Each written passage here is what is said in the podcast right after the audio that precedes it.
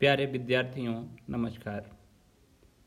आपने पढ़ रखा होगा कि 1947 से पहले भारत अंग्रेज़ों का उपनिवेश था, अर्थात वे हमारे देश पर शासन करते थे और उनका शासन तंत्र शोषण से भरा हुआ था।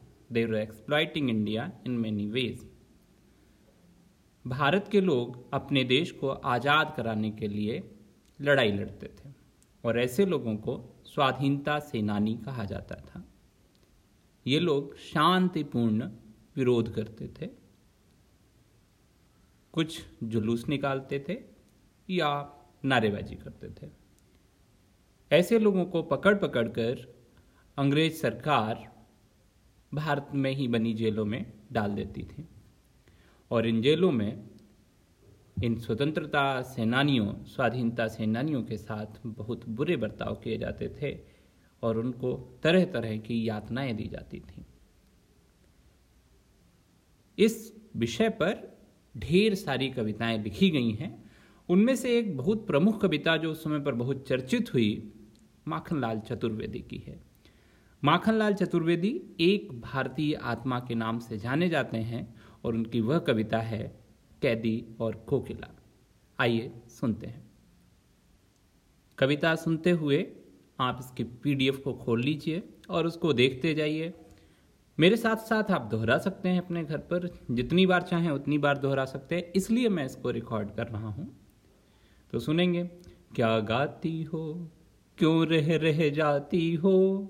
कोकिल बोलो तो। क्या लाती हो? संदेशा किसका है? कोकिल बोलो तो। ऊँची काली दीवारों के घेरे में, डाकू चोरों बटमारों के डेरे में, जीने को देते नहीं पेट भर खाना, मरने भी देते नहीं तड़प रह जाना।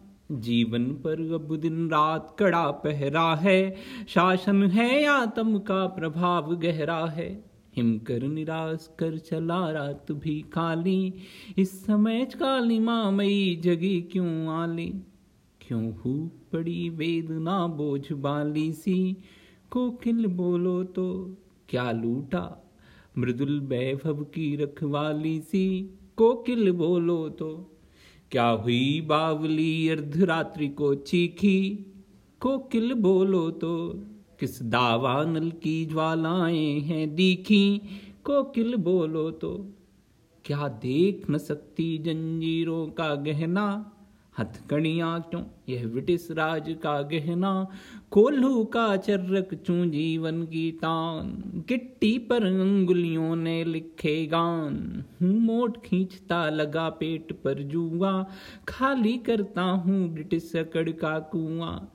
दिन में करुणा क्यों जगे रुलाने वाली? इसलिए रात में गजब ढा रही आली। इस शांत समय में अंधकार को बेधुरो रही क्यों हो? कोकिल बोलो तो। चुपचाप मधुर विद्रोह बीज इस भांति बो रही क्यों हो? कोकिल बोलो तो। काली तू रजनी भी काली, शासन की करनी भी काली। काली लहर कल्पना काली, मेरी काल कोठरी काली, टोपी काली, कमली काली, मेरी लोह श्रृंखला काली। पहरे की हूँ कृति की ब्याली, तिस पर है गाली ए आली। इस काले संकट सागर पर मरने की मदमाती, कोकिल बोलो तो। अपने चमकीले गीतों को क्यों कर तैराती? कोकिल बोलो तो। तुझे मिली हरियाली डाली, मुझे नसीब कोठरी काली। तेरा नभ भर में संसार, तेरा नभ भर में संचार, मेरा दस फुट का संसार। तेरे गीत कहा में वाह, रोना भी है मुझे गुनाह। देख विषमता तेरी, मेरी बजा रही तिस पर रण भेरी इस हूँ कृति पर अपनी कृति से और कहो क्या कर दूँ? कोकिल बोलो तो। मोहन के व्रत पर प्राणों का आसव किसमें भर दूँ? कोकिल बोलो तो। तो ये थी कविता। कोकिल बोलो तो। वैसे एक छोटी सी कविता इस बड़ी कविता के साथ में मुफ़्त। जो उनकी बहुत प्रसिद्ध कविता रही है, दूसरी पुष्प की अभिलाषा। उसको भी सुन लीजिए।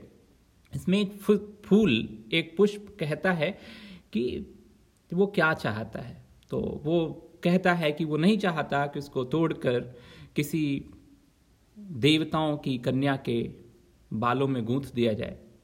वो नहीं चाहता कि उसे देवों की मूर्ति पर चढ़ाया जाए। वो नहीं चाहता कि उसे सम्राटों के शव पर डाला जाए, बल्कि पुष्प की अभिलाषा यह है कि जहाँ पर मातृभूमि को आज़ाद कराने के लिए, मातृभूमि पर बलिदान करने के लिए लोग जा रहे हों, उनके रास्ते में उनके पैरों के पास डाल दिया जाए। तो सुनेंगे।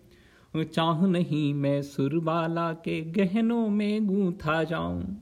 चाह नहीं प्रेमी माला में बिंदु प्यारी को ललचाऊं चाह नहीं सम्राटों के शव पर है हरि डाला जाऊँ।